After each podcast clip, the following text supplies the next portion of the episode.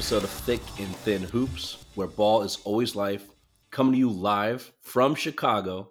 I'm your host, Karthik, here with my co host, Nathan. Nathan, what is good, man? What's going on? This is a seminal moment in the history of Thick and Thin Hoops. After four long years, just being able to, you know, do this over Zoom and, and through a pandemic, the rest, we finally are in person recording. I think our favorite podcast of the year, the NBA Over Unders.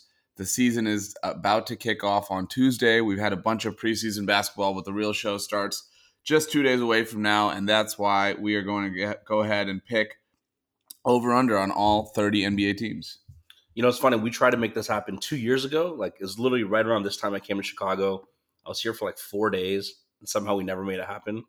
And even this trip, I'm about to, my yeah. flight's in a couple hours, but we had to make it happen. I wish we had a live studio audience, but um, we'll get there one day. yeah, I think even the dog left. Um, it's actually kind of funny because we talk all the time separately, just catching up, NBA life, whatever. But when we're on the pod, it does feel to some degree that you're kind of presenting in a way, right? When you're on the Zoom, uh, you're used to doing it through work or whatever else.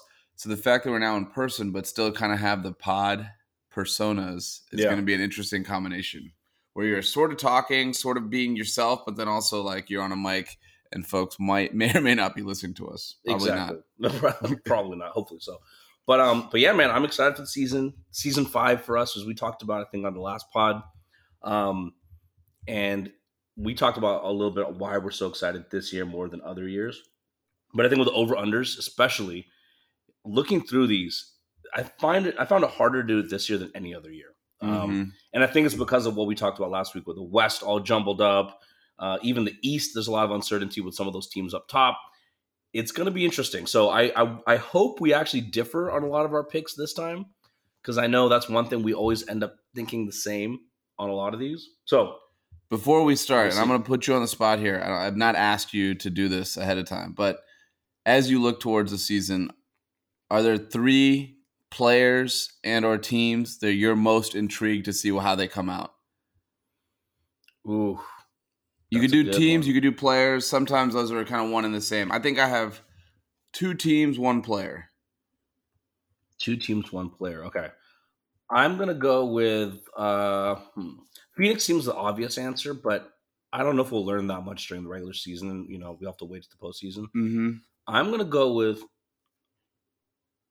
I'm gonna go with Orlando. I was literally about to say Orlando. I think God. Orlando has such an this intriguing set of talent, and the way they finished last year, um, they were a good team.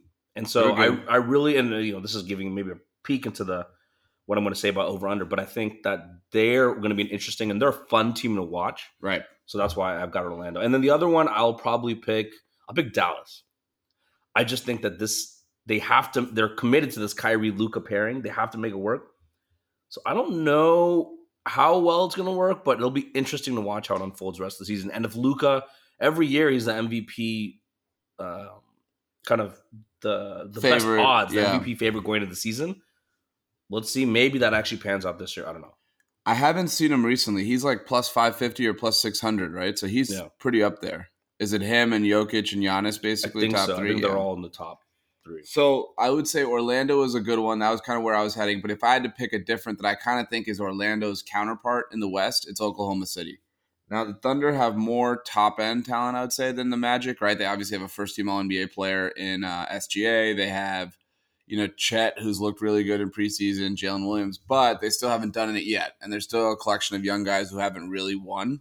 I think both for Orlando as well as Oklahoma City, you're gonna expect some All Star buzz. I mean, SGA, if he's healthy, is an all star lock, but Paolo, Wagner, you know, in the, in the in the Oklahoma City side, you got Giddey, You got some of these guys that should take the next step and go from wow, that's a nice, interesting team to like this is actually a team that can contend. Um, and I got to throw Wemby out there too, man. Like just in terms of like what we're watching. I, think you sent me that clip. Every it was floating around on Twitter. It was like 90 seconds of Wemby or whatever. I don't know if you saw it, but yep. um, what he can do at both ends, that size, that fluidity. I mean, I really didn't. Everyone talked about him as like the best prospect since LeBron, and you saw the clips, and but you just never know what it's going to look like against NBA talent with his body. you know, with his just almost a, a hindrance how tall he is. But it hasn't seemed to matter through what we've seen in the preseason. So I am super excited to watch him. I know you were excited about Wemby, but let's be real. You played with him in 2K24 for like three games this weekend. And I think that's what's got you really hyped. he looked like a cross between Kareem and like Rubber Band Man. Like it was wild what he was doing out there. Like just blocking shots, taking guys off the dribble. They made him in 2K. If he's this unfair, I think you said this. If he's this unfair as a rookie, before we even actually have real NBA footage, what is he going to be like in the games to come? Just yeah.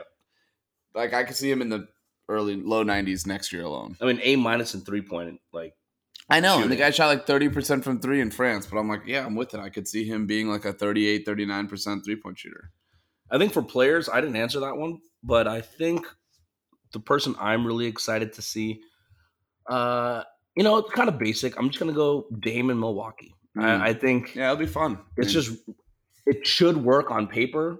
Dame is still elite, as we saw, I think, last season in the games he did play. But at the same time, he's getting older. It's how is he going to fit in this kind of the machine that is the Milwaukee Bucks and not Portland, where everything is geared around him. mhm. So I'm interested in seeing that and how it works, especially in the postseason. Well, I mean, yeah, they're going to be ridiculous offensively. And even in the regular season, there's going to be a lot you can take from it because they don't have, like, you know, a team like Milwaukee who's already won a title, who's got, you know, year eight, nine, 10 for guys like Khris Middleton, Giannis, even Brook Lopez has now been there for five, six years, Bobby Portis. Usually that team is going to coast in the regular season, right? They're just trying to get to April healthy. With these guys, because they made such a monster trade in terms of shaking up their core, they need to play their way into consistency. They can't just be like, yeah, we're fine. As good as Dame is, as good as Giannis is, that pick and roll pairing, we know it's going to be ridiculous. Like, you can't just assume, like, oh, it's all like we're good, like we're going to have that chemistry, that that continuity. They have to actually play hard.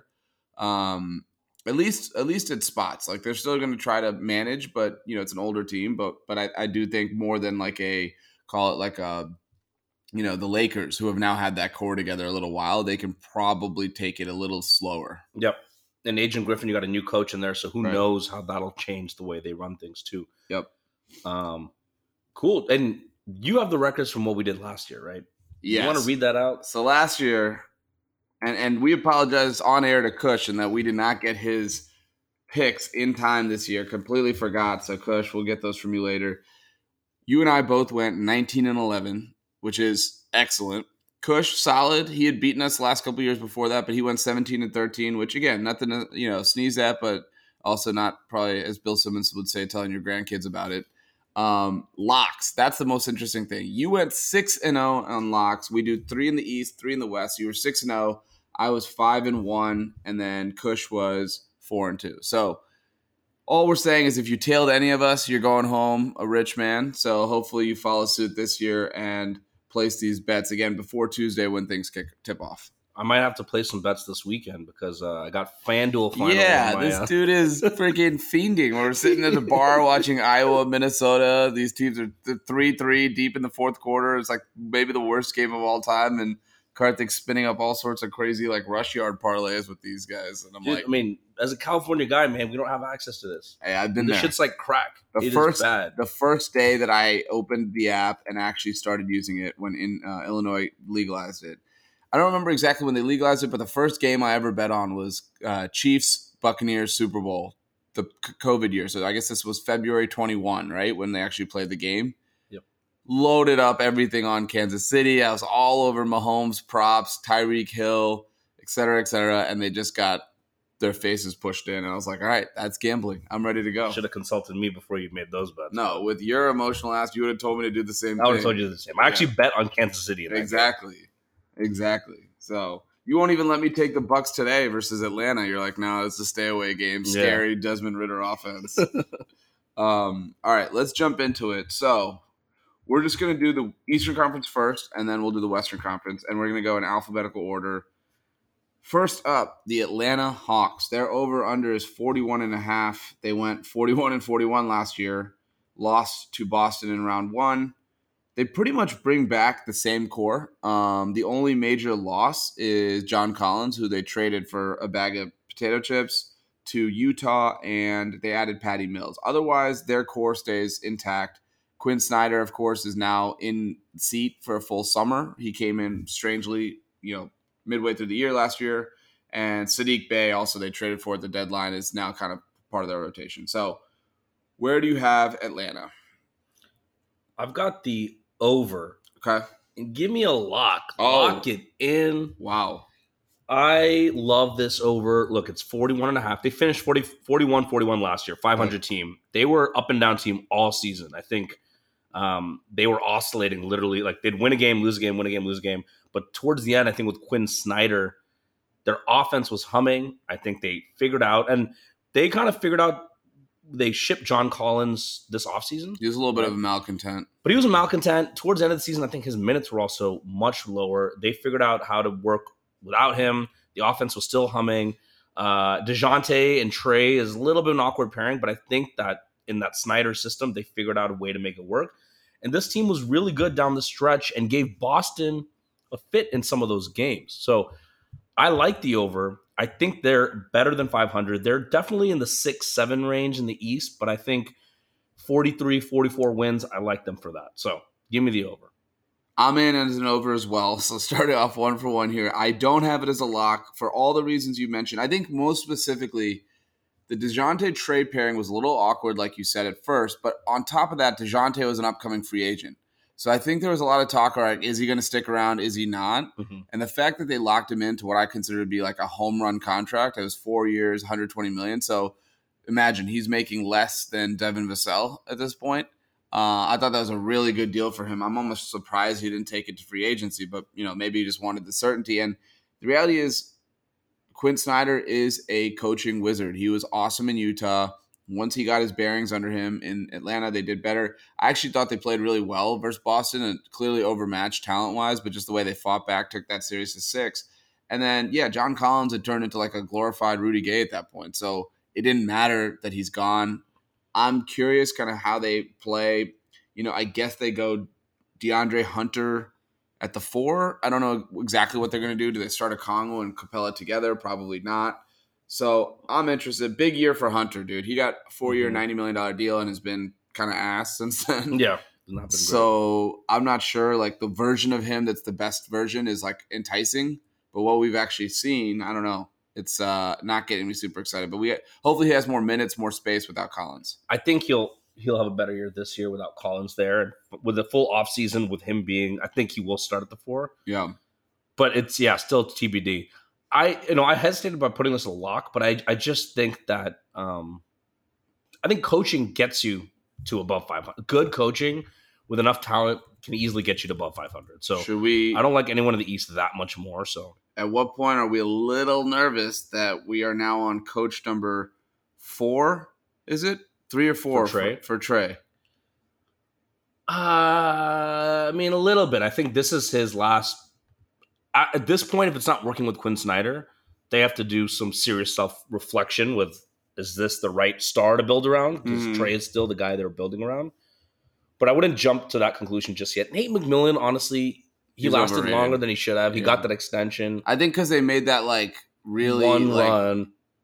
and it was like total fool's gold because Fool- that yeah. was the Ben Simmons like complete implosion. meltdown, Kevin yeah. Huerter went off in Game Seven. Like all these things that happened. So I'm not going to hold it to him against him yet, but it is something to look out for. Trae also 161 and 192 in his career. So Oh. not ideal. Even if you take out season one, there he's basically hovering around 500 his whole career, Yeah. which is kind of indicative of the way this team plays. Like I think it was the last year, the year before they had this streak where they never won or lost more than like three games in a row. Um, Yeah, yeah, which exactly. is just like kind of like, all right, well, when you're sitting on a 41 and a half over under, that's the ride you, you're signing up for. But that's why I like them. They never like they weren't didn't get into these hot or cold streaks. So I don't know on a night to night basis, you could relatively trust them not to shit the bed. So Right. with a better coach, uh, I think they'll be better. So, anyways, All right. Boston Celtics. We've talked about them a good bit uh, after the Dame and Jrue trades. Their over under is 54 and a half. Uh, last year they went 57 and 25. As we remember, they were down 3-0 to Miami before tying it up and losing in game 7 in the conference finals. you know, second in offense, second in defense, but really they made fundamental changes to their core. So out is Grant Williams, Robert Williams, Malcolm Brogdon, and Marcus Smart of all, you know, most importantly. In you have Jrue Holiday, you have Kristaps Porzingis, uh, for the most part. Of course, Oshae Brissett sort of rounding out the back end of the bench. Fundamental shift in philosophy here. Um, 54 and a half. I am not locked big time over though, as close as you can get without locking that in. I think they're going to be awesome, and a lot of people are worried about the injury concerns and the age concerns with Porzingis and Horford. I think that's totally valid. However, I will say their three best players, Tatum, Brown, and Holiday, all play. And Derrick White, who's a really, really good role player, he also plays all the time. And so, short of a phantom injury to one of those guys that you re- really can't forecast at this point, I would be uh, you know stunned if if you you're seeing a lot of lackluster play from them, and I think they're pissed off because last year ended somewhat embarrassingly. And Tatum, it's time to kind of shit or get off the pot for a little bit, right? In terms of being this MVP caliber guy. Absolutely, I'm gonna I'm gonna agree with you on this one. I'm gonna go over. I wanted to go under before they made the holiday trade. I was actually gonna go under on whatever their total was. But to your point, Holiday gives them such a high floor. Right. And the Marcus Smart was not that great last year. He was coming off a deep defensive player of the year season. And we already know offensively, they that team hates him. like literally Tatum Brown, they all hate him. Um, it cl- made things clunky. I mean, they finished second in offensive rating last year, so it wasn't that detrimental. I just think clearing him out, bringing in Holiday, who knows his role, plays his role, right, the only concern I have with this team is Payton Pritchard just got paid, so how motivated? I'm just kidding. No, that won't matter. But yeah, where is the locker room dissent when Payton Pritchard's not picking up enough uh, dinner bills? I, I, Honestly, Jaylen Brown should be picking up everyone's bill. Oh yeah, he got paid, so that should definitely not be a storyline this year. Um, you know, Tatum is going to get that same deal this coming summer. Oh yeah, which will be on an even higher cap number. So that's going to be if they and they set the precedent right with Jaylen, so they're yeah. not going to not pay Tatum. That's another three hundred million dollar contract. But anyway, yeah, at least with that, they you always knew they were going to give it to him. Jaylen Brown was the big question mark, and he got the contract. So I like it. I don't think there's much to, to think here except injury issues, but this team is always humming mm-hmm. at 55 plus wins. So why not once again? Brooklyn. All right, Brooklyn. So Brooklyn's over under, where am I? Is 37 and a half. So they did go 45 and 37 last year. However, a lot of that those wins came with uh, two guys by the name of Kevin Durant and Kyrie Irving, who are of course no longer on that roster. Lost in the first round pretty quickly to Philadelphia. I think it was a sweep, if I remember correctly. Mm-hmm. Um, they didn't make a lot of changes to the roster they ended last year with. I don't even know if they added anybody to that core. I mean, I guess the big one is Ben Simmons, who had a real great uh, workout warrior summer uh, of videos. He he always is one of the top Instagram people from you know July to October, but this year I feel like he took his game to a new level online. So you, you have to commend him for that. Um, yeah, man, this is a middling team. 37 and a half. It sounds like Vegas is sort of predicting them to be toward, towards the back half of that play in mix. But where do you have them? I have a solid under on this one. I just I feel like everyone's on the under and the same logic. Like, well, last year they had Durant to bump up to 45, but I don't like this. I mean, this roster is nice. Everyone talks about oh they have all these wings. I think it's nice from a trade asset value standpoint. From yeah. a team construction, like what you're trusting Dinwiddie, Simmons, like uh, Finney Smith, like these guys are not going to um win you a ton of games. Uh, I think they are all, and this is also a team that I think can ship some of these guys out. A de- contender desperate at the trade deadline. I still don't think they're done rebuilding this roster. I think the reason they kept it intact was not because they think it's very competitive, but I think that they know they've got a lot of good assets, and this is the year where they can kind of start to do some tweaks, trade some guys, and really build around Mikal Bridges, and also see what Simmons has. Like, is Simmons actually that guy? Or is it just going to be a failed experiment once again? So I'm going under. I pretty. con- I'm not locking it, but I'm pretty confident that they won't touch 38. This is my first lock. I'm on the under. I just think like if you look at the trade since the trades were made last year, inclusive of the playoffs, they went 12 and 19. And I thought Bridges had like a couple fire out of his ass games. Like, do you remember that they came back from Boston like down 26 and Bridges goes fucking bananas? Do you remember that game? Yeah, yeah. So a couple games like that that were probably should not have been wins, and they were. I don't trust the point guard play, and I don't trust the big man play. Like Claxton's solid, but I don't know that Claxton's like a 35 minute a night big. And what are they really like? Are they gonna throw out Day'Ron Sharpe? Are they gonna throw out like super small ball lineups with DFS or Simmons at the five? Like I'm not sure those are good enough. They don't have enough talent. To me, Bridges showing out last year, he averaged 27 a game, uh, 26 a game when he was with Brooklyn in 27 games, which is really, really impressive. I mean, he 48% from the field, 38% from three. So it was not like he dropped in efficiency as the volume picked up. I think that's really promising. However, he's not a one, right? And you're asking him to be a one, and not only you ask him that, who is the who is the two? Because like I look at this team and I'm like, there's a bunch of threes and fours on here. I'm, i I'm not talking positionally. I'm talking sort of like hierarchy on a team, right? So and the Ben Simmons thing, I'll be wrong on it. I guess you know I'm happy to be wrong that. He's. Wait, what did you say before? No, I'm saying I'm happy to be wrong about him being Oh, done Yeah. and him proving me wrong. Like I hope he comes back. I hope he plays. I never thought he was that good in Philadelphia. I thought he was super overrated because he was clutch and he looked cool and like he had those cars and shit. Like I think to me, like that was more of like a build up of the persona of him versus like the reality. Like him making an All NBA team even in his prime, I thought was a joke. Uh, I don't care about his defense, right? And the fact that that happened, I think, has given people a false sense of like what is even achievable for him. And I don't think he gets back there. Mhm. Uh, maybe he has settles out at like a 10, 6, 7 kind of guy with like four field goal attempts a game kind of thing. That's not going to move the needle. You need dudes who, the end of the day, you know, we'll get to Washington. You need he needs a little Jordan Poole in him, I think.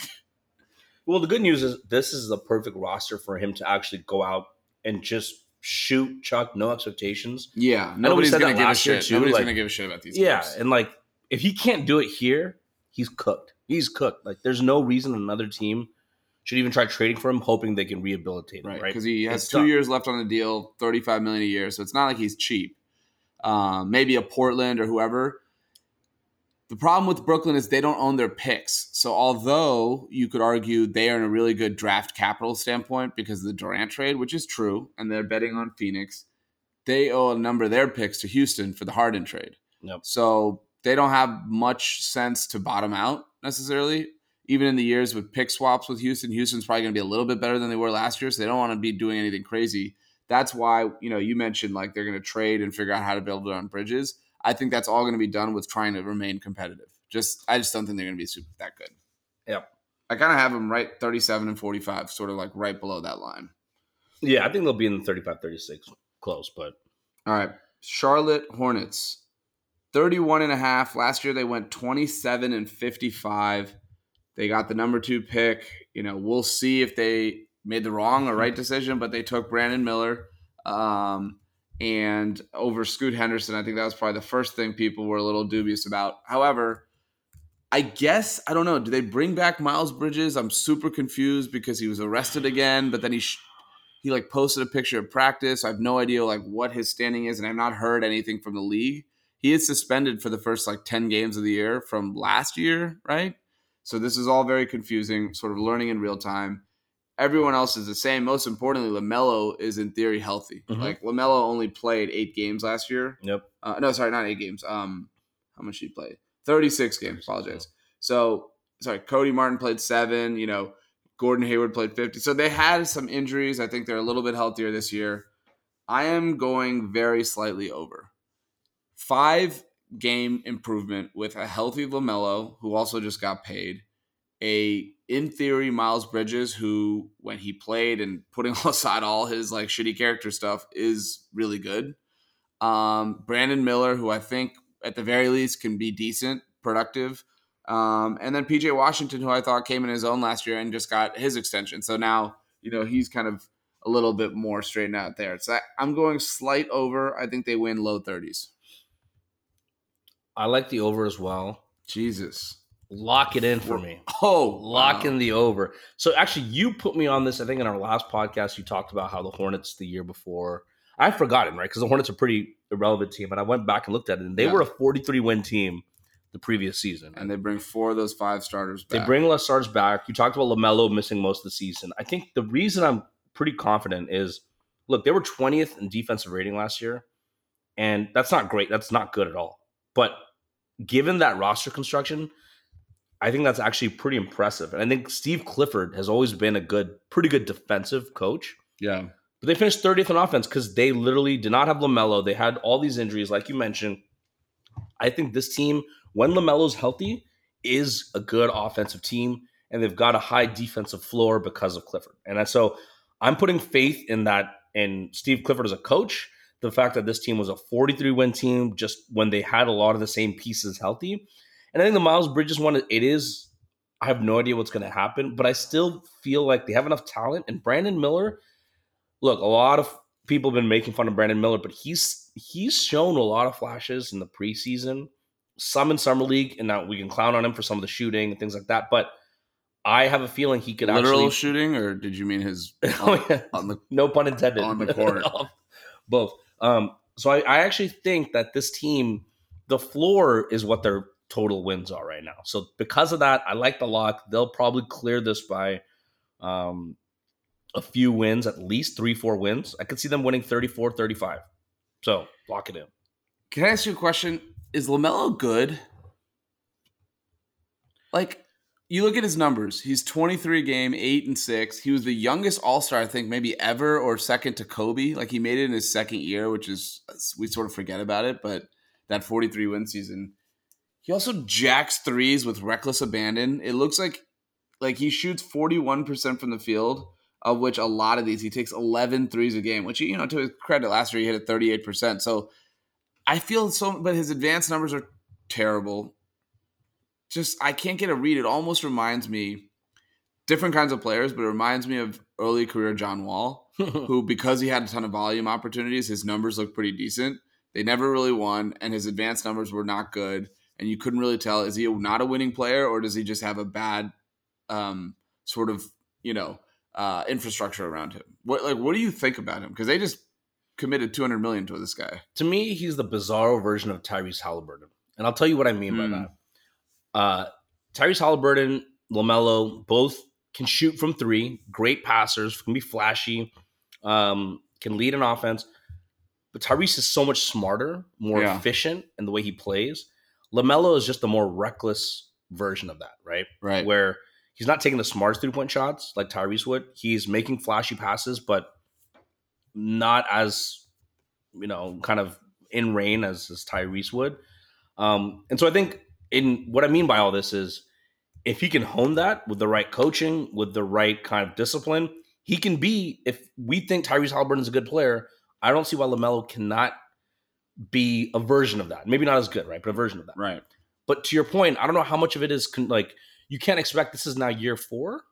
This Five? is now year five for him. So at some point you become No, you year know, four. You are who you this are. This is year four. and that Hornets team, the Hornets organization, is not a place where players clearly Right. thrive. So And guess what? They just went from Michael Jordan to Gabe Plotkin, who got absolutely housed on the GameStop deal. So I'm not really holding out hopes for like super strategic planning going forward. So I, because of that, I don't know. It's a good question.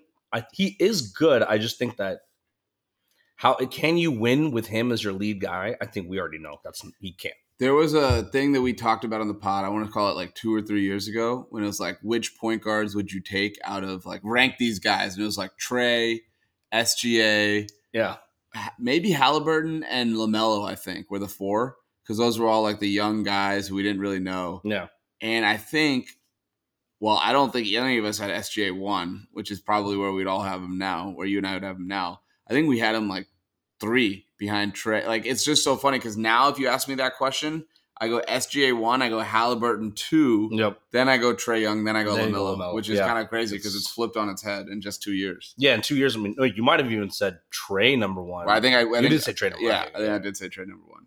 And look, Trae, we talked about Atlanta, like he gets a lot of heat for good reason. I also think because of all the things that it's easy to poke fun at, like his defense and some of the shooting and decision making. Yep. He's an absolute wizard passing the ball. Mhm. Like you want to talk about Lamelo or Halliburton. Like I think Trae is up there with like truly like the game's best passers and the best we've seen in you know the last 20 years. Like Mhm. in the Harden, LeBron, Jokic, like that tier of passing. I think if he wants to be, he's that special. Yep.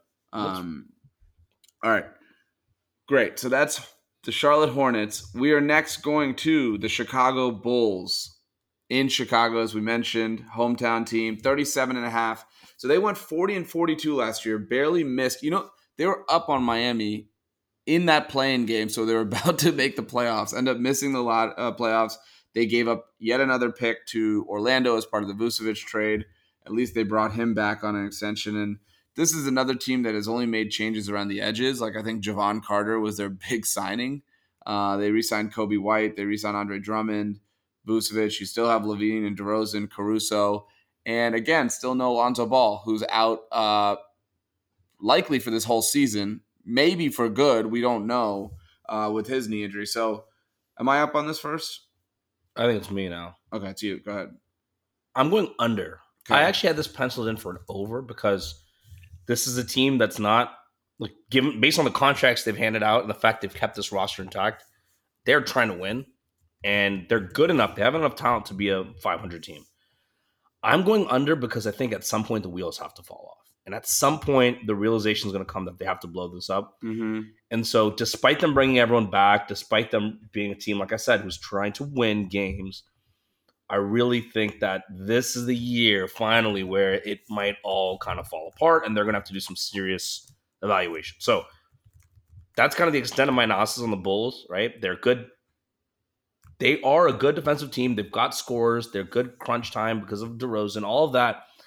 But how much longer can you keep trotting out this roster and expecting something different? So, give me the under.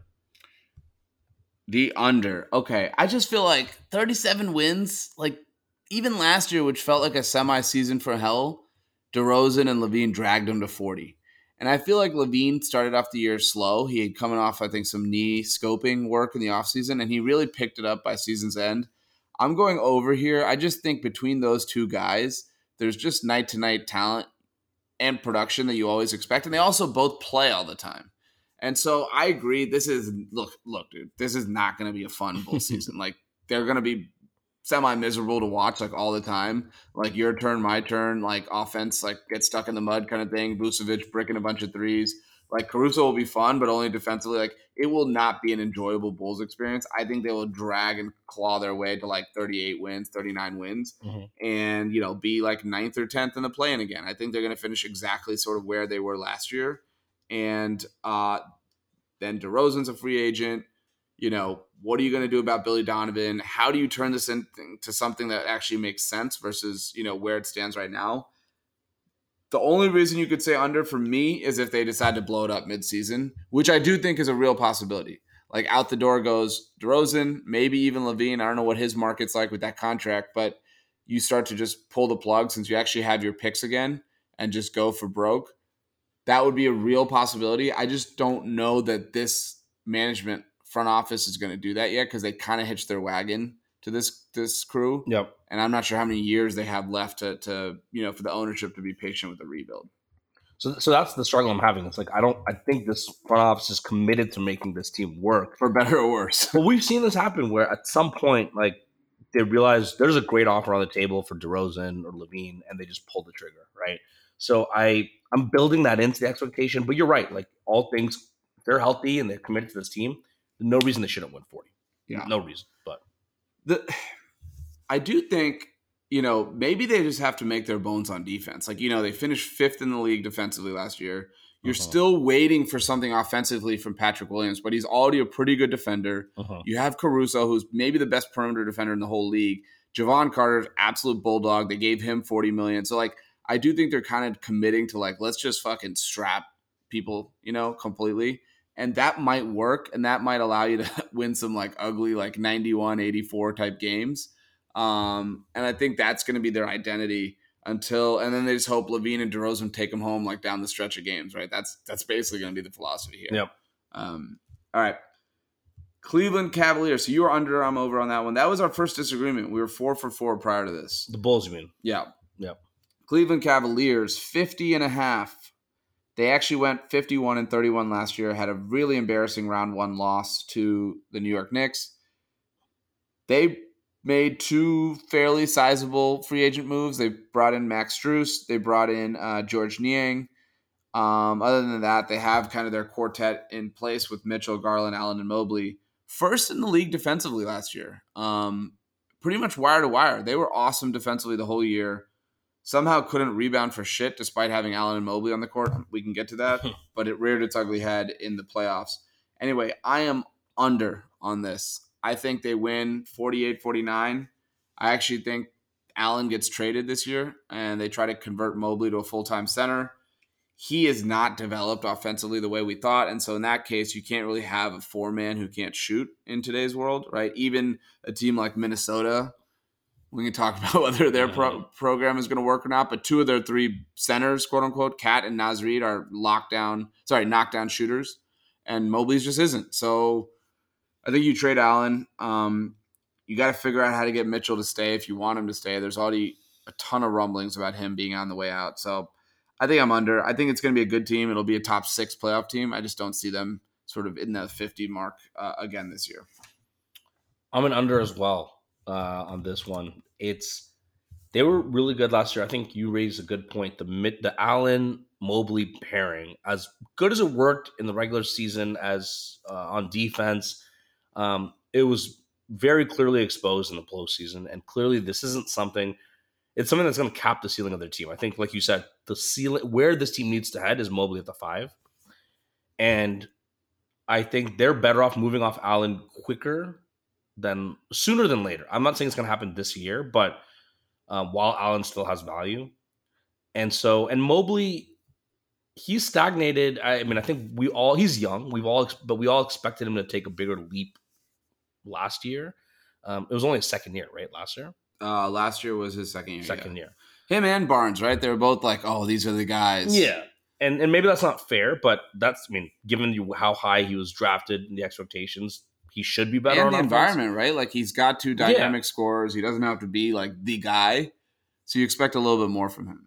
So I I do. I mean, they're asking people are asking them to be, or the rec Vegas is asking them to be the same team they were last year. So I think they fall a little bit short um, they added Strus and Niang, and you know they made some moves around the edges that are nice. But yeah, I mean they couldn't shoot, so they went and addressed that. However, Strus was terrible shooting the ball during the regular season last year. He picked yeah. it up in the playoffs, but one of the reasons that Miami offense was so bad was Gabe Vincent and Max Strus were not making shots. Mm-hmm. So you know now you go pay him sixteen million a year to be a knockdown you know shooter. I'm not sure he's exactly that. Yeah, exactly. And and you think about it, this team was also a team that started off hot remember? Yeah. And then they kind of faded a little bit down the stretch, but right. not a ton. But um, I mean, for a while they were like a what two seed. They were, yeah, they were two seed. I think for almost through the All Star break. I want to say, yeah. So I, I think you know what they were post All Stars probably a little bit more representative of them for this season. So I'm going under, but this is not just because under. I also have been playing a lot of 2K with him, but I do feel like Darius Garland. Oh my god, is, is underutilized. Like I don't I feel like he should be better. Like he should put up bigger numbers. He should get more like national recognition. Like to me, he is, you know, we just had that conversation about the four young point guards. We didn't even put him in it. And he probably deserves to be in that conversation.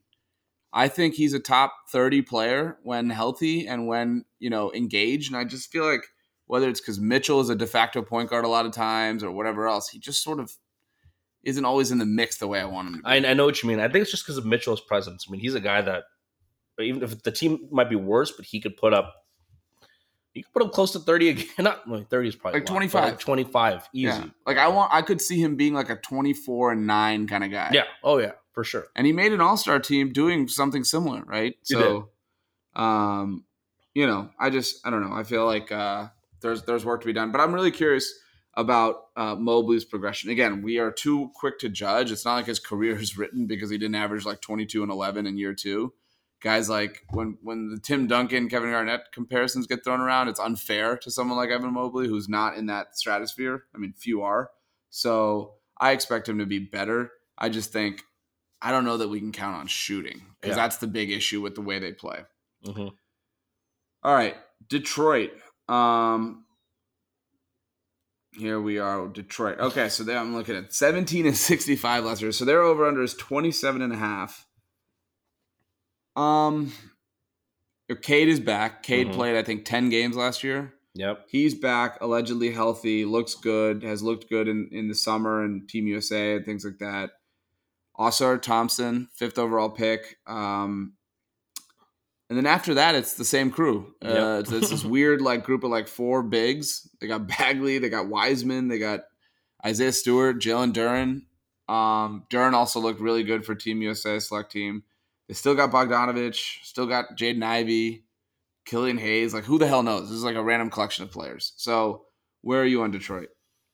Give me the under and lock it in. Okay, that's your third. So your locks: Atlanta over, Charlotte over, Detroit under. Yeah, and I Okay. I, uh, I I like the names on this. I mean, they've got a lot of promising talent, right? The fact that Cade's coming back, Austin Thompson looks amazing um, so far. both Thompson twins look Both good. Thompson twins. Jaden Ivey showed a lot of flashes, right? He's still raw, a lot of promise. So they've got talent in the roster, but I just like this collection of talented guys. That's not enough to win 28 games, in my opinion.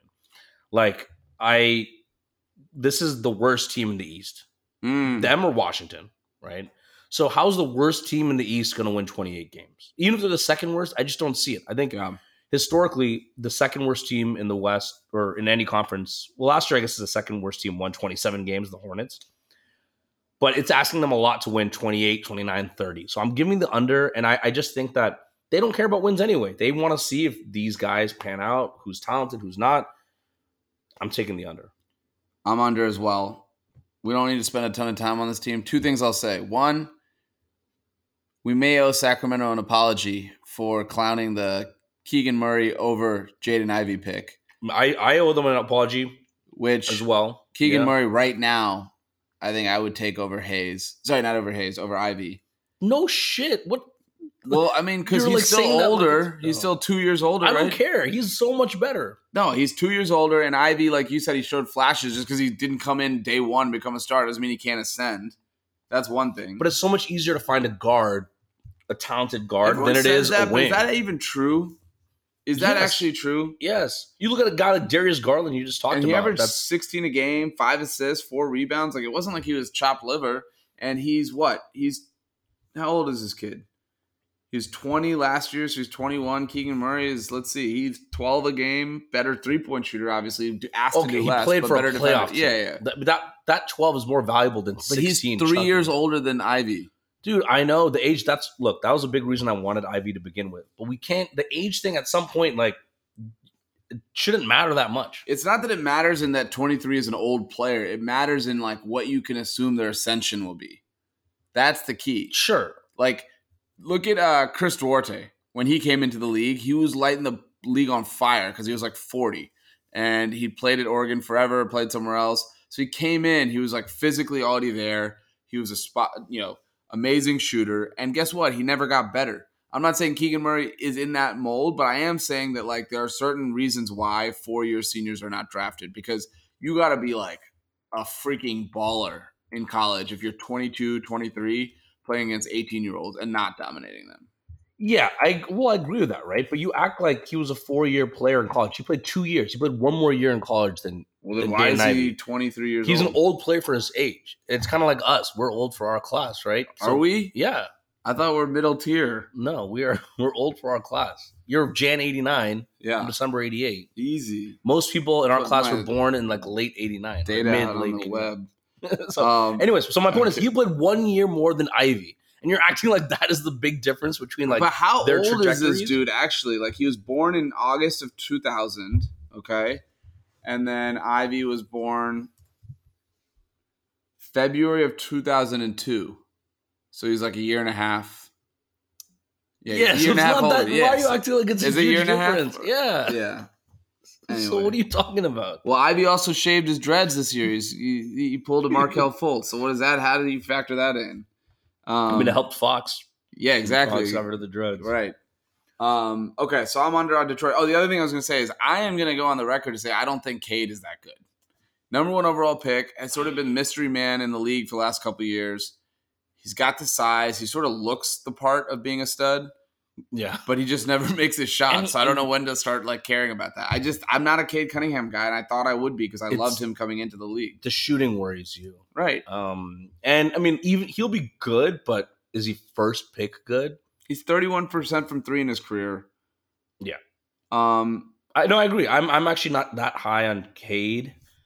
Um, I mean, we haven't seen enough of him to really be that dismissive, but for a first pick, I don't see enough to think that it was. I mean, the numbers are decent, like 26 and five, and that's fine. But like the shooting is you just can't shoot. I mean, yeah. Simmons put up 26. I'm not saying he's Simmons, right? No, not at all. Cade can shoot better, but Simmons put up 26 and five. Yeah, something about it doesn't sit right with me, and maybe it's uh who are we talking about with LaMelo? With the team Yeah. around him blows, and that could be a situation here too. But it just it just leaves me wanting. Yep. Anyway, all right, Indiana 38 and a half. They went 35 and 47 last year. Um, they made a decent number of moves. You know, they brought in Obi Toppin. They brought in Bruce Brown on Mhm. that sort of two year deal, one year, really a one year deal to, to sort of be the spark plug in that offense. They drafted um, who did they draft? The kid from uh, UCF or no? That was that was uh, drafted the kid from Houston, um, top ten, Um, Jalen Smith? No, that was what's his name? Whatever the guy's name is. Big college fans over here. um, the kid from University of Houston. They drafted him top ten. Obviously, they have Halliburton. They extended him on a on a max. Uh, they extended Miles Turner. Mm-hmm. and they are likely to trade Buddy Hield. Basically, uh, they're working on a deal with him. I assume he's still going to play until that happens because you know Hield is not the type. Hield's played 82 games, I think, every year. of his Jarrett career. Walker. Jarace Walker, yeah. Um, so 38 and a half. Is it me? Yeah, it's you. Lock over. Mhm. Um, this is my favorite bet in the whole league, and I think if Halliburton played last year the whole year, they would have hit this mark. And I think they got a lot better with Bruce Brown, who I think is perfect for them. Obi Toppin. You put a passer like Halliburton around athletes who can run, dunk, cut, all those things. Good things will happen. I think Miles Turner had a really underrated season last year because you know he's been in trade rumors for so damn long. It's like that was more his persona than what was actually happening on the court. And look, Halliburton only played 56 games. Um, he was amazing. He's 50, 40, 90 basically in his career, which is you know or close to it, which is which is really stunning for just that. Um, you know that young of a player, and I feel like he gets it. Like I know, look, you're a little. You can say what you want. You're not the biggest Halliburton guy as a result of some personal projections around how it means that the um, you know that the uh, the Kings did in that trade. I will say though, he's a great player. Sabonis is a great player. It was a good trade, and you know when he played, they did well, and I don't see why that should be an issue. They clearly rested him down the stretch, so that's where I'm at with it. I went over as well. Uh, I almost locked it as an over because I really do believe they're going to be much better, but I didn't because there's enough slurping on this team as it is. Like everyone's on the over. So uh, I, This is I like Detroit under, right? Or what was the other one you said? Everyone's on something, and you and I both were too. Everyone's on the over for Charlotte, maybe. Charlotte, Yeah, Charlotte, Atlanta too to some extent. yeah. right? So and the Pacers, but this is the one everyone loves, and and the logic is sound. The logic is when Halliburton plays, they were a playoff team. That that's the bottom line. They were a playoff team when Halliburton played those 56 games. When he was out, wheels kind of fall off, fell off. So I, I think there's no reason they shouldn't have hit 41, 42 wins. Uh, the reason I'm not going to lock it in is because this collection of talent is still. Look, they're going to trade Buddy Hield. They're not going to get a better player out of it. They'll get a pick, they'll get future assets. And Hield was a big contributor to their success last year. So you're banking on Mathurin second year. Right. You got, yeah, fine, Jarace Walker, Jalen Smith, some young guys. But it's not, I don't think, I think Tyrese Halliburton's amazing.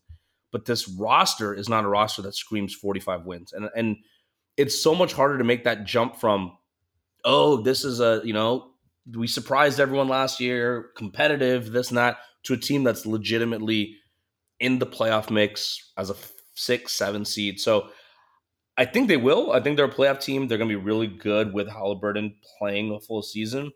I just think that the collection of talent is enough to give me pause to say it's a lock. And things, you know, things could go wrong and they could fall maybe short of this potentially. But for the most part, it's a lock. Interestingly, Bruce Brown now the highest paid player on the team, which is kind of funny. Mm-hmm. Um, till Halliburton's extension kicks in. I think. Look, Mathurin is the guy that's the X factor here. Yep. Like he played really well for the first two, three months of last season, hit the wall, and then tailed off. Shooting dropped. He wasn't as dynamic. He was like, you know, Paolo was great start to finish, but Mathurin was making some real rookie of the year runs, and he got replaced essentially by uh, Jalen Williams.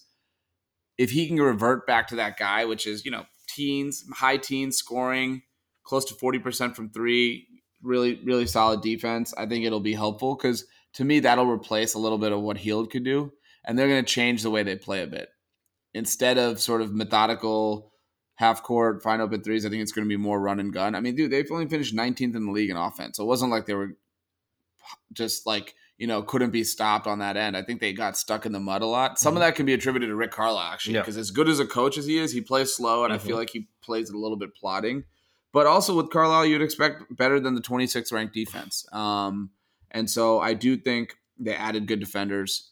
Um, both Brown and and uh, Toppin, I think, can be good defenders. And Jarace Walker is known for his defense in college, so that replaces some of the minutes that went to like one way players like a Buddy Hield. So over lock, but you have it as just a regular over, right? Yep. Okay.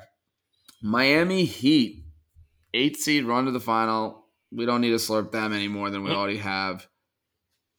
Lost Gabe Vincent. So they went 44 and 38 last year, almost missed the playoffs entirely, then went on a heroic run, like we said, all the way to, to lose to the Nuggets. 44 and a half is their number.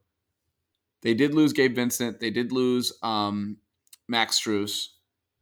They added Jaime Jaquez, and that's kind of it. Mhm. Like other than that, it's just guys who didn't play much that may play more this year, like a Jovic or uh, Haywood Highsmith. You know, they have a full season of Kevin Love. They picked him up last year, and he ended up becoming a starter for them. So, of course, Butler and Bam are still there. Herro is back. Where do you have Miami? So this number dropped quite a bit. I'll, um, I remember a week ago I saw a book it was like 48 and a half, Really? 47 in some book, and now it's it's dropped. Um, so I'd like the under on that. I'm going to go the over. I just I find it really hard. There's a lot of concern to this team, right? You said they barely made any moves. They lost some key rotation guys. This roster's a year older with across the board. I think though that 44 wins, 44 and a half, they can hit it. I think Herro's return is huge. Um, some of those guard minutes that used to go to Vincent Strus will replace that with with Herro and his production. And he's still a good player. I think there's a lot of he got his name kind of got dragged again because Miami was putting him as the front, like the main part of that trade package, and everyone was like, "Dude, really, Herro Yeah, for Dame Lillard?" But I think that kind of obfuscates the fact that he was actually really, he's a good player. He is a good player. It's getting dumb how much he's getting criticized. Yeah, it's getting dumb. So I think he having him back for a full season will be huge. And I think they look they resurrected Duncan Robinson last year. For a while, it looked like that was the worst was contract in the NBA. yeah. Maybe it's still not a great contract, but and Love, uh, Caleb Martin, like he maybe it was a flash in the pan of what he did. Right? I mean, yeah, I would say he- he him.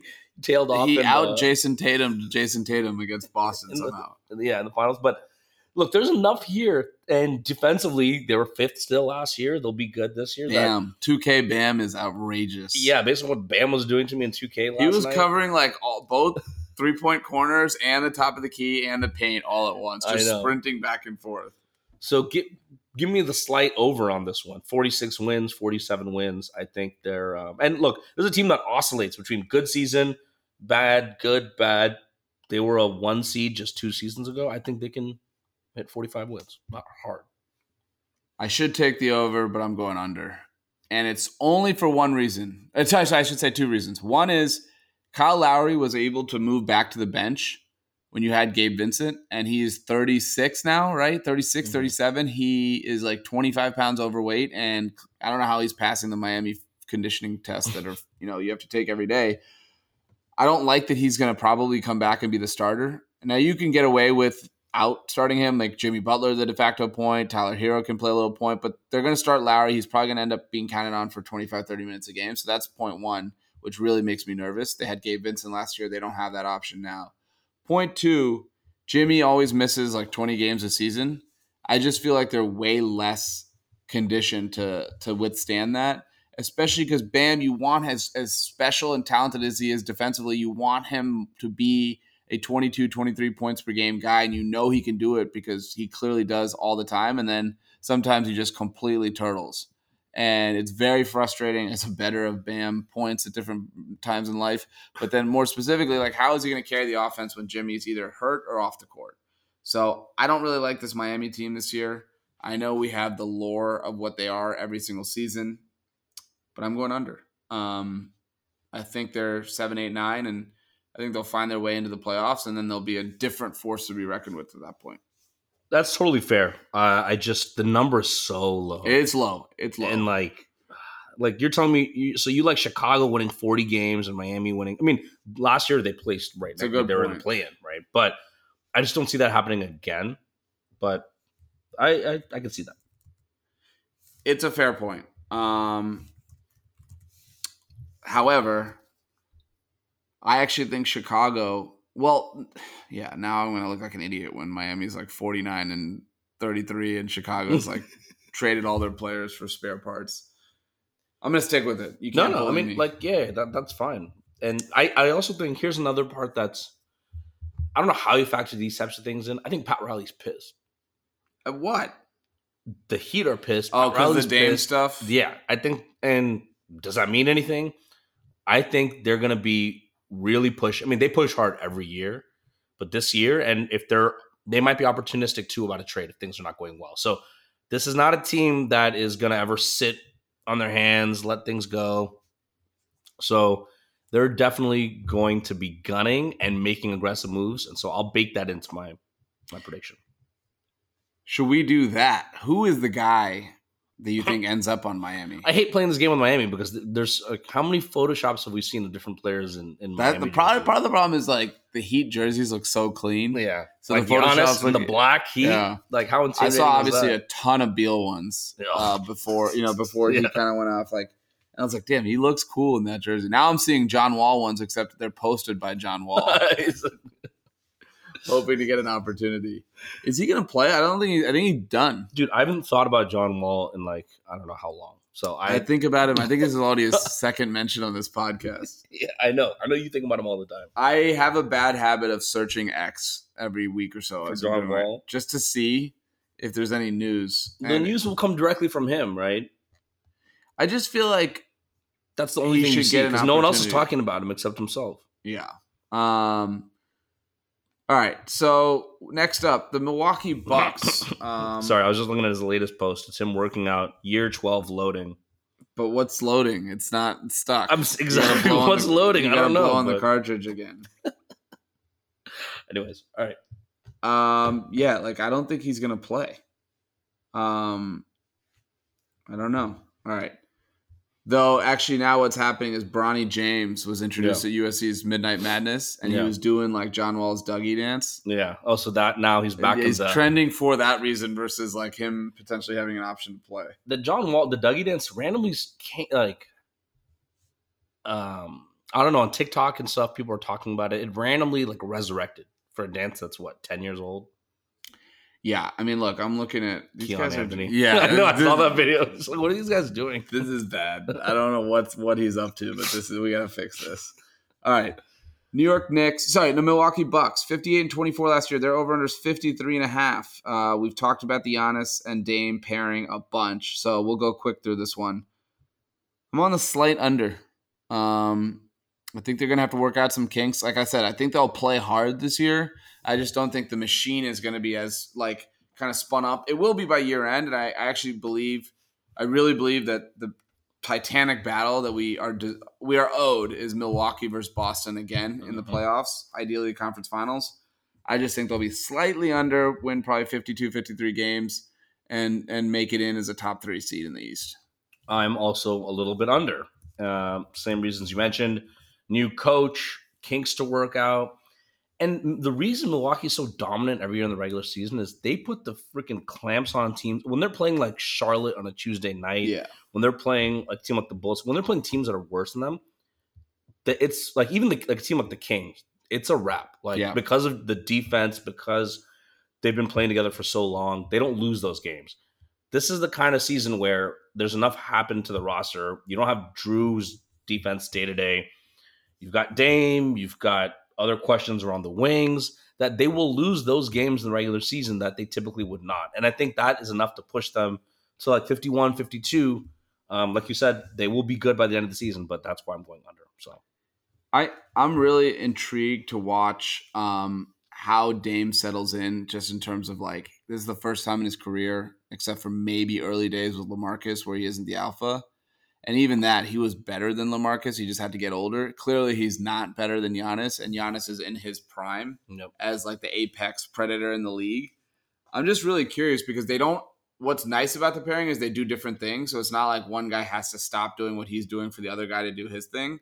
However, Giannis's biggest problem is he thinks he can just like start at the top of the key and just run forward into the towards the goal, and it doesn't work like that. That's why he turns the ball over late game.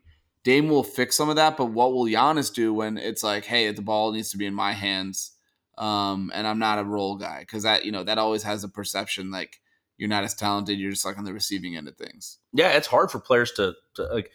In theory, Dame playing off ball, this that it works, but that is something that they're going to have to get used to. Dame will have to get used to in the regular season for sure. So Right.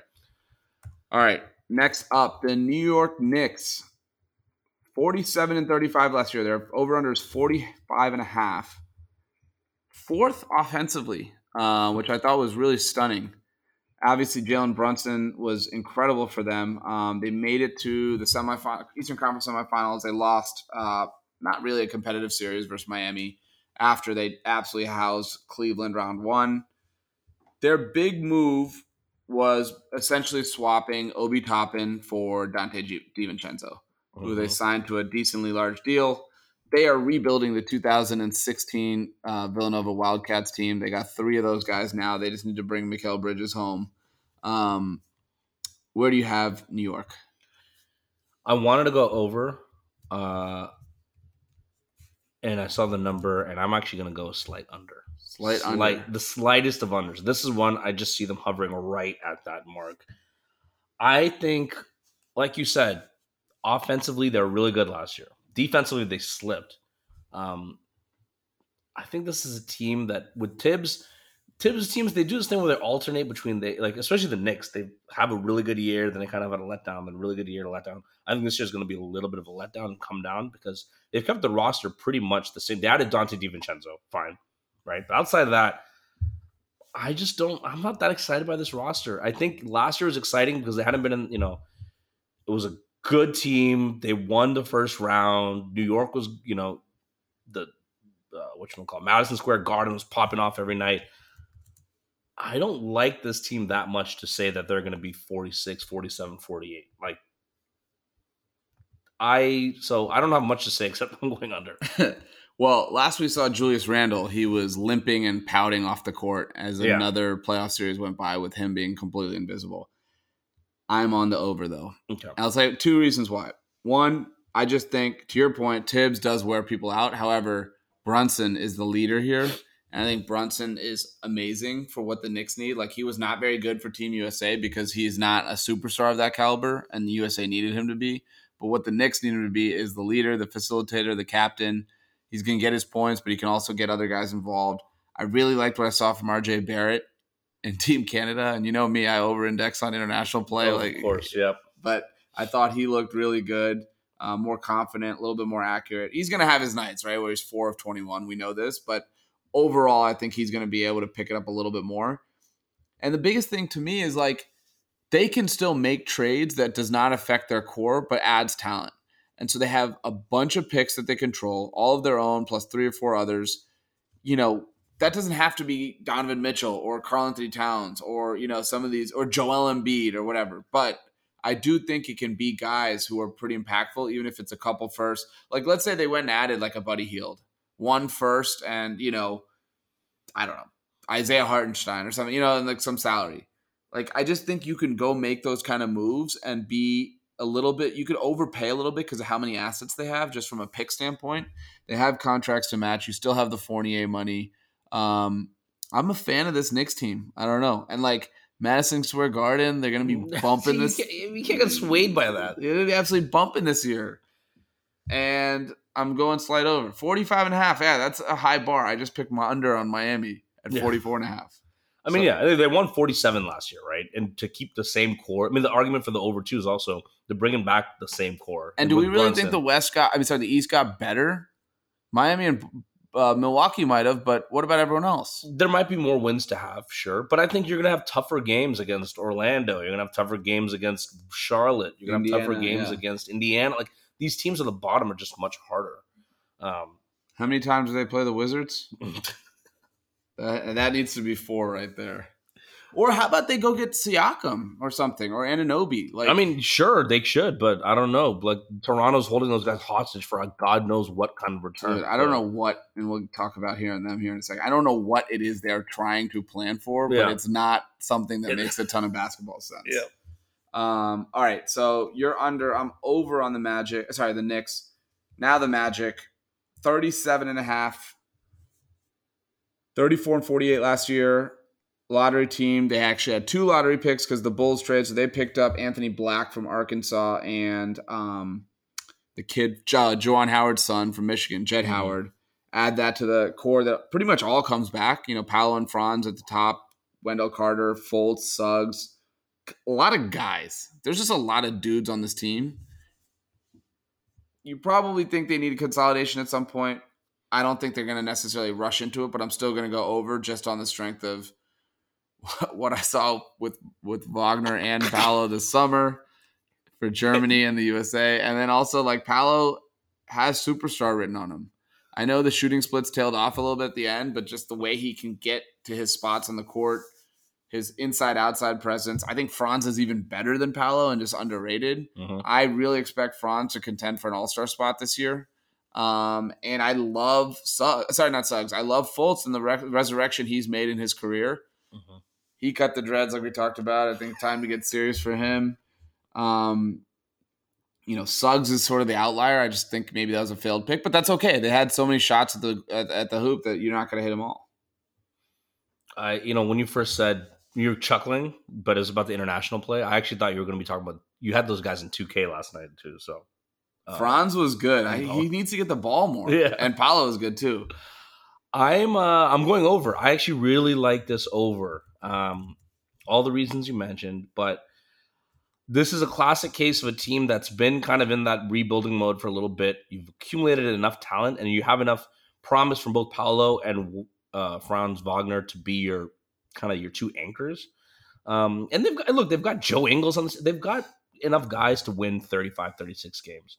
Um Paolo, I think he had an amazing rookie season and the way they use him and the fact that he can do multiple things on offense like he's clearly someone you can build around and to your point wagner being better um you mean right now right i don't think i Correct. think long term Yeah, yeah, no, yeah. I mean, even probably by next year, Paolo's probably Yeah. taking over. But like, my point is, Paolo's that talented, and I don't even think he's the best guy on the team. yeah yeah exactly and so i i actually think this is a, a very good example of an over they're just they're they were really good down the stretch last year they won a lot of like games against good teams i this is a team I think out of those bottom teams from last year, this is a team that I think is going to make a pretty nice jump. So I almost locked it in, but I can't, I can't trust Orlando that much. So that's the question, right? Because like, how much is fool's gold of down the stretch? You know, everything looks. yeah, people are resting this Yeah, that. yeah, You that's one get piece, and then the other piece is like. 38 wins, like you're starting, you're in playing range. You're starting jockeying with Chicago, the Toronto, Indiana. Some of those are not going to make it, right? Some of them are going to fall off. Like right now, I feel like, and I, I'm guilty of this. Like I kind of don't know who's going to be bad outside Yeah. of Detroit and I outside of Washington. There are two, three other teams that are going to be bad, and this could Mhm. easily be one where they're still a year away. And because they're so young and they have so many assets, they're just like, let's wait and let's not rush. Um, I actually liked this as a Dame destination at one point. Not that it Mm. would make a lot of logical sense with the timeline, but just to fucking have fun. Like whatever. fun Let's team. go get Dame with Paolo and Franz. Like that's amazing. that would be amazing. Um, and you know, they obviously wouldn't go do that, but like I'm gonna say something crazy. Is could this be a Harden team? I mean, he would love to plan a team like that. Orlando's What's not too. Orlando strip Strip- I was gonna say, I think I mean, it's yeah, Florida. I think it's pretty solid. At the very yeah. least, you're not too far from Miami. right. I only know from second and tertiary sources, but I believe it's decent in Orlando.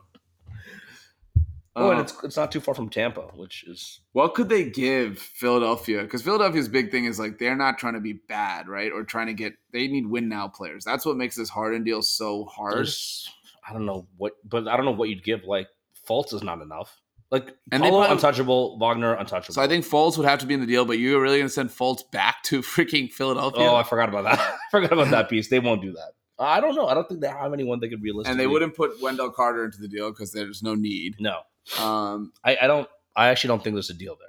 it would have to be like Gary Harris for salary purposes, and then like maybe they're young guys like Suggs. But again, Philly doesn't want to wait on these dudes to like may or may not turn out. Like they No. need guys who can win now. So anyway, um, all right. Philadelphia, speaking of which, their over under is 47 and a half. They went 54 and 28 last year, lost in round two to Boston in a, in a crushing game seven.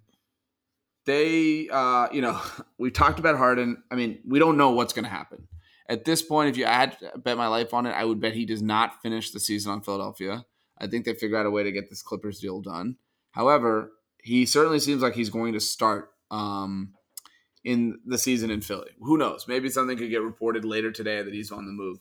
He can actually he has to show up within 30 days or they can start count it as not an accrued season, which is really important because he wants to get to free agency. Mhm. So he can show up, but then he can also completely, you know, just give up and do whatever, all the shenanigans. However, he does not have the standing in the league that he did back then. So anyway, Philadelphia, where are you at? This and New York were the hardest teams for me. Mm-hmm. I I really want to go under. This number's so low, 47 and a half. I'm still I'm just gonna go under. I'm gonna go under. Under? I don't feel good about it. I actually do not like that. But I'm gonna bank in the fact that I think they will move Harden. I don't think they're gonna get the right return. And this, but the thing is, even without Harden, this is a team that's been killing it in the regular season. Embiid is good enough to win you games in the regular season. Harden, no Harden. I I don't like Nick Nurse is a good coach too. Fuck it, give me the over. I'm switching it. Give me the over. give me the over. 47 and a half is a little too low. I'm I, I can't see if I'm saying they're under 47 and a half, I'm putting them around the Knicks. And I I don't think they're gonna drop off that significantly. So I'm I'm switching live. Give me the over. I am, and this was going to be the first of this example of a lock that actually went against what you picked. I am a lock over. A lock over, damn. I look no further than the 2021 2022 Philadelphia 76ers, which were dealing with Ben Simmons showing up to practice with a phone in his pocket and him basically punting on any sort of uh, association with the team. They played without him all the way till mid year when they got the Harden deal. Guess how many wins they had that year? 53. 51. 51, okay. You said it. You made the case for me. That's why I'm glad you ended up switching because I was like, you're sounding like this is the case for the over. And that's Yeah, I don't know. I so uh, yeah, I they seem like a t- under team, but you look at that number, seven wins less. It's and you're putting them near New York, and who else would be right around there? Maybe Miami. So Yeah. I this is a regular season team, but Embiid is too good, and he's been durable in the regular season. He usually gets his injuries right around early April, unfortunately, but it doesn't count him out for a lot of the regular season. He's been amazing when he's on the court. Tyrese Maxey is better than any player they have than they than they had two years ago when Mhm. when Ben Simmons didn't play. I think Maxey without Harden is going to make the All Star team. That would be one of my bold predictions. Like let's say they go do a Norm Powell, Terance Mann, whatever, whatever trade and Maxey becomes the second best guy on the team, I think he's an all star. I think he's at 24, 25 points a game, but he's that talented with the ball in his hands. I mean, I just think it's going to be really special. So if I'm Philly, I am not thrilled, obviously, about having a championship window that Harden is, you know, putting a stick of dynamite in. Mhm. However, there's a world in which this can still be workable, and you may be better off without the stink of James Harden kind of around your franchise. Um, all right, Toronto Raptors, 36 and a half. They went 41 and 41 last year, lost Fred VanVleet. Um, pretty much everyone else comes back, right? Like they they re-signed Poeltl after the uh, midseason trade. Siakam and Anunoby are both upcoming free agents. Um, and I was split between them and Chicago of who I thought was most likely to blow it up. yeah, And based on that, I went one over, one under. I think I'm going Toronto under. Um, they have a new coach, right? Like I don't even know the guy's name. Honestly, he's some some like Serbian dude or something, Yeah, right? yeah. Like I never heard of him. They got Siakam, who was beefing with Nurse by the year end, and generally seems to be like more of a malcontent than I think people realize. And I think it's very possible him and or Anunoby are shipped at the deadline because it like think about how many players Toronto has just let walk for nothing. Yes, they won the title, but they lost Kawhi for nothing. They lost Kyle Lowry for nothing the year after after they didn't want to trade him. They lost Fred Gasol. VanVleet for nothing. Marc Gasol.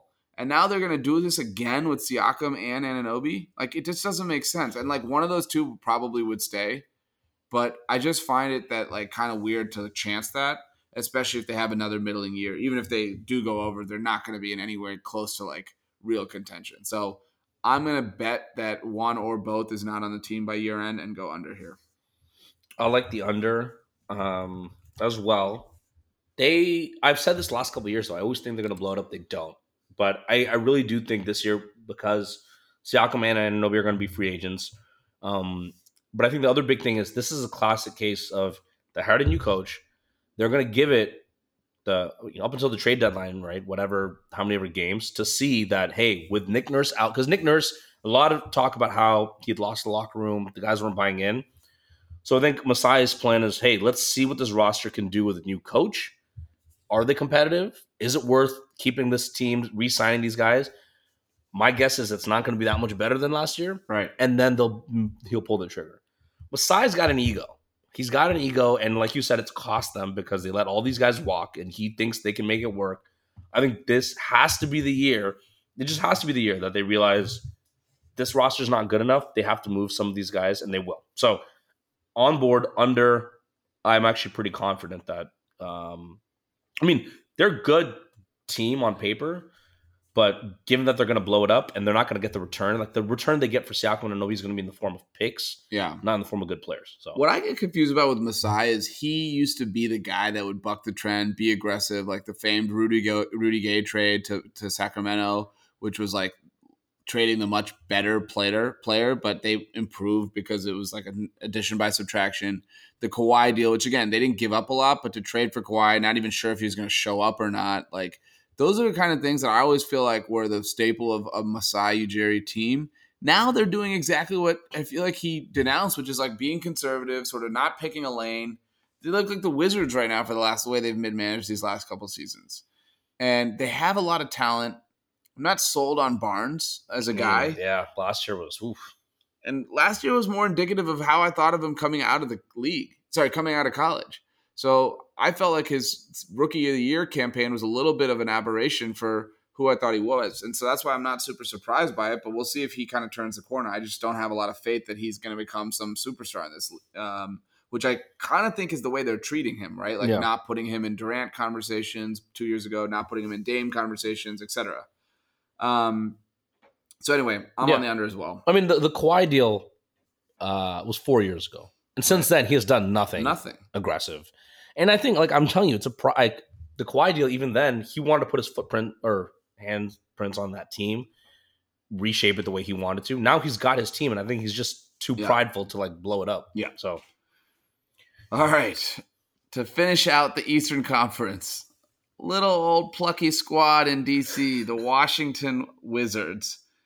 23 and a half, so the lowest in the conference by four wins. Um, they went 35 and 57 last year. And uh, yeah, they gutted the team kind of uh, in a way. They brought in Jordan Poole, out goes Bradley Beal. They brought us Tyus Jones, out goes Kristaps Porzingis.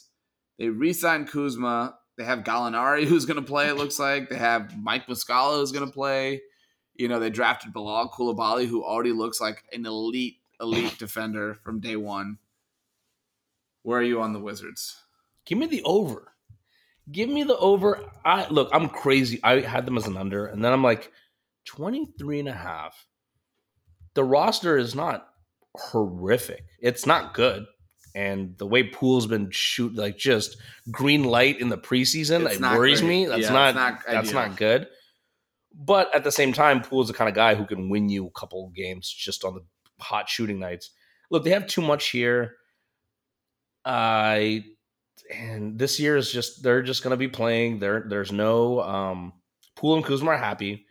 You've got some vets. You've got you know enough NBA guys who are going to win you these regular season games. So 24 is not hard to ask for. So I'm going to go with a slight over. I know this is going to bite me in the ass, and you as a Wizards fans can tell me why I'm all wrong. No, I'm on the, like over, the over. I'm on the over too. I don't even think this team is that much different than last year. Well, you lose Beal and Porzingis Beal- for Poole. Essentially, that's like the, swap. The whole all, entire city of DC was ready to punt Beal into the solar system by the end of that run, right? Like, how much worse is Jordan Poole than Bradley Beal? He's tw- 10, 20% worse, maybe 10% worse. Like the version of Beal that we had last year. I'm not talking about the version this year, which is probably going to look awesome as the third option. I'm Yeah. talking about the guy as the top option in DC who didn't play all the time, who when he played was abhorrent defensively. Yes, he got you pretty good offense, pretty good playmaker, all that, but he wasn't a good three point shooter at this stage of his career for whatever reason. I just think Porzingis is a bigger loss than Beal. I'll put it that Yeah. way. He was the better player of the two last season, without without doubt. I like, but are they going to be 12 wins worse as a result of that? Same coaching staff. I think this is a lame duck. Uh, well, actually, the extended Wes, I believe. So, like, I'm not really sure exactly what they're doing with him. So we'll see if they if they choose. I mean, new management. Everyone likes the front office, so I don't think they're gonna like not be able to see the forest of the tree. So if there's a deal out there for Kuzma or Tyus Jones that makes them better long term, maybe they go for it. That would be the reason. However, I think there's enough talent here. Like 24 and 58 is still a really bad season. Yeah, I could see them in that range. I don't see them like a Detroit last season where it's 17 65 and they're just getting the doors blown off the, every single night. I just, to me, it's like there's enough guys that will win you some games like they, they shouldn't, and a couple that, you know, kind of handling their business.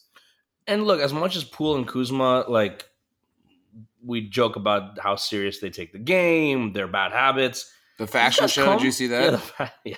It's like, hey, cool, guys, can you Can- maybe go to practice? And I, I just hate the pairing of them together because they're going to encourage each other's Yeah, bad habits and thing, right? But but I still, it sounds dumb, but they still come from good. Cultures. winning they both have a title. They both have a title, and that now they've got free reigns on a team that doesn't care. But at the same time, I still think that means something. They know how to win games here and there enough to be twenty four wins. Tyus Jones is like the chaperone right now. Yeah. He's got to keep them in Like- check. The, the teams that are under 20 wins on a season to season basis are teams like you said devoid of talent all young talent just crap That's not the case. this is here. not that team Kuzma and Poole are both better than anybody Detroit played a lot Exactly, last year. yeah. So you put Cade aside because he was hurt most of the year. Like they're both legitimate professional scorers. And I still think there's some talent around it. Like even a guy like Corey Kispert or Deni, these Yeah. aren't good. Like they're role players, Yeah, but they're not like they're not- bad. yeah yeah I think Bilal is going to have moments. I mean, we're, I was joking, but like, I seriously, you got to go watch these clips of him right, defensively. fine, I will I'll go He's watch getting like he had ten steals in three games in the preseason. he's long he's super long But then again, you're going to get Jordan Poole 30 points and a half, and then next game he's one of 15. That's Yeah. the Jordan Poole and defensively who knows it's oh, gonna it's be going a to be, roller it's going to be, yeah. And he's going to play 35 minutes a game. Yeah. So, all right, that is the Eastern Conference. So let's just recap: Atlanta, we're both over. Boston, we're both over. Brooklyn, we're both under. Charlotte, we're both over. Chicago, I'm over. You're under. Detroit and Indiana, we're sorry. Detroit and Cleveland, we're both under on each of those. Indiana, we're both over. Miami, I'm under. You're over. Milwaukee, we're both under. New York, I'm over. You're under. Philadelphia, we are, and Orlando, we are both over. Toronto, we are both under, and Washington, we are both over. So we've matched a lot. the three that we differed on it was uh chicago miami and new york in New York. My locks: Philadelphia over, Brooklyn under, Indiana over. Your locks: Atlanta over, Charlotte over, Detroit under. i don't like the fact that i'm betting on atlanta and charlotte but I changed a couple of these while we were talking, and I now ended up with nine overs in the East. i have nine and eight So I need to figure out. You could argue in the West because there's going to be so much, some teams coming into the middle, given how competitive it is. You could see more teams going under it in that conference. I don't know if that logic. that logic sense. works the, for the over as well True. That is true. like all the teams that are slotted in like the 30 you know, Yeah, yeah. But I was thinking you don't have to have the same number because one team could be under by ten games that can make up. yeah i know i know it, it doesn't have to be an equal but Yeah. on all things considered it usually comes out pretty even Yeah, Um, I mean, in the West, just to preview for our next pod, there are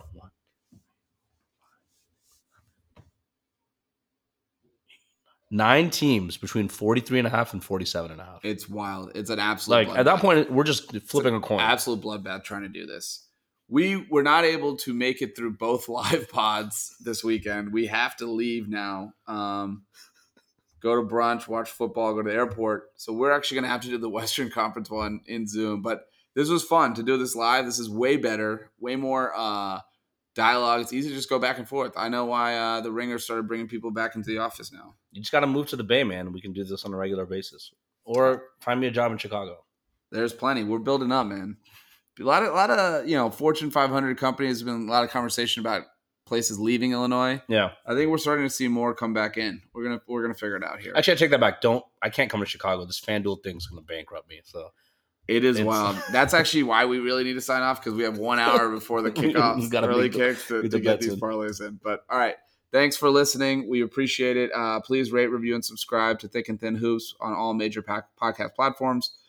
Please shoot us a note. Let us know how uh, you're thinking about the season. And uh, always, thanks for listening, and we'll talk to you next week.